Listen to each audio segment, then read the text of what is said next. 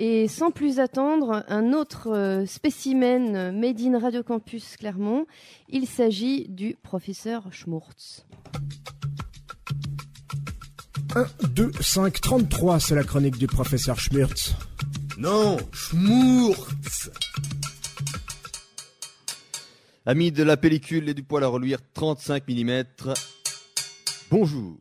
Alors que le soleil, lui, dans le ciel, le public, lui, se réfugie dans l'obscurité des salles. Et comme chaque année, il est des quartiers de la ville où il n'y a pas plus de monde que d'habitude. Non, c'est même à se demander s'il se passe vraiment quelque chose dans cette bonne vieille ville de Clermont-Ferrand. Pour se rendre compte de l'ampleur de l'événement, il suffit de s'approcher des salles de projection. À ce propos, la rétrospective Compte a l'air de remporter un franc succès. Pour en avoir fait l'expérience, arrivant avec une demi-heure d'avance, il était déjà trop tard. Après quoi, j'en ai déduit qu'il aurait fallu arriver avec beaucoup plus d'avance sur le retard afin d'être à l'heure. Une file d'attente en route vers les comptes, on se serait cru à la fin du mois de mai aux abords de l'hôtel des impôts. À la différence près que euh, cette opération remporte quant à elle non pas un franc mais un euro succès à l'État quatre mois plus tard. Enfin, ceci étant dit, je crois que le peuple français voue une admiration sans faille aux comptes. Il adore les contes. Il en invente même, il, en devient obnubilé hein, par les contes, hein, à tel point qu'il en rêve la nuit, et le lendemain, ne sachant comment se justifier auprès de ceux que ces contes génèrent, il rougit de honte, et les contes le hantent jusqu'à ce que décante la honte. Et je ne vous cache pas non plus que si le public, avant la séance, se rue sur les contes, il n'en reste pas moins qu'à la sortie, il se compte sur les rues. Et est-ce que les bons contes font de bons films?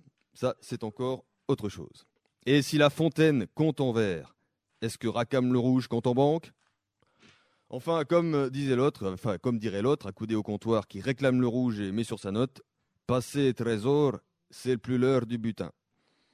Et pendant ce temps, le soleil luit dans le ciel, et quand la nuit tombe, quand vient le soir, le public, en soif d'on ne sait quoi, en perdition de repères, en bon mouton, se rue vers l'électrique pelouse, euh, palace, pardon. Et malgré la présence cette année de deux chapiteaux, il y a toujours euh, autant la queue à l'entrée. Comme quoi, la présence de deux Magic Mirror n'a rien résolu face à la fréquentation massive des lieux, si ce n'est peut-être euh, le goût de luxe des, protagonistes, hein, allez savoir. Que voulez-vous, un chapiteau de 650 places face à des milliers de spectateurs potentiels, c'est un peu léger. Les organisateurs en, formation n'ont pas l'air très fortiches en arithmétique. Hein. Pourtant, ils sont destinés à être deux futurs professionnels de la culture. Non, je pense sérieusement qu'on pourrait résoudre ce problème et avec beaucoup moins d'argent avoir un chapiteau concert beaucoup plus grand. Enfin, moi je dis ça, je dis rien. Hein. Heureux contribuable, dormez tranquille, c'est la ville qui paye. Hein. Et nul doute qu'à ce train-là, Serge Godard pourrait bien finir par être surnommé Alain Godor. Ah, ah, c'est du massif. Hein. Mais Sergio aime la jeunesse, il l'a répété maintes et maintes fois, on ne va pas non plus lui, en vouloir hein, Sergio qui, a l'air prêt à tout pour que jeunesse s'amuse. Alors là, il met le paquet, hein. il faut bien admettre qu'un Magic Mirror, c'est la classe, mais à quel prix Imaginez, imaginez, français moyen qui m'écoutez, vous qui roulez en voiture familiale moyenne. Imaginez qu'ils vous prennent l'idée, pour épater la galerie, de louer une limousine pour une semaine. Imaginez seulement. Bon, si vous imaginez seulement, c'est raisonnable.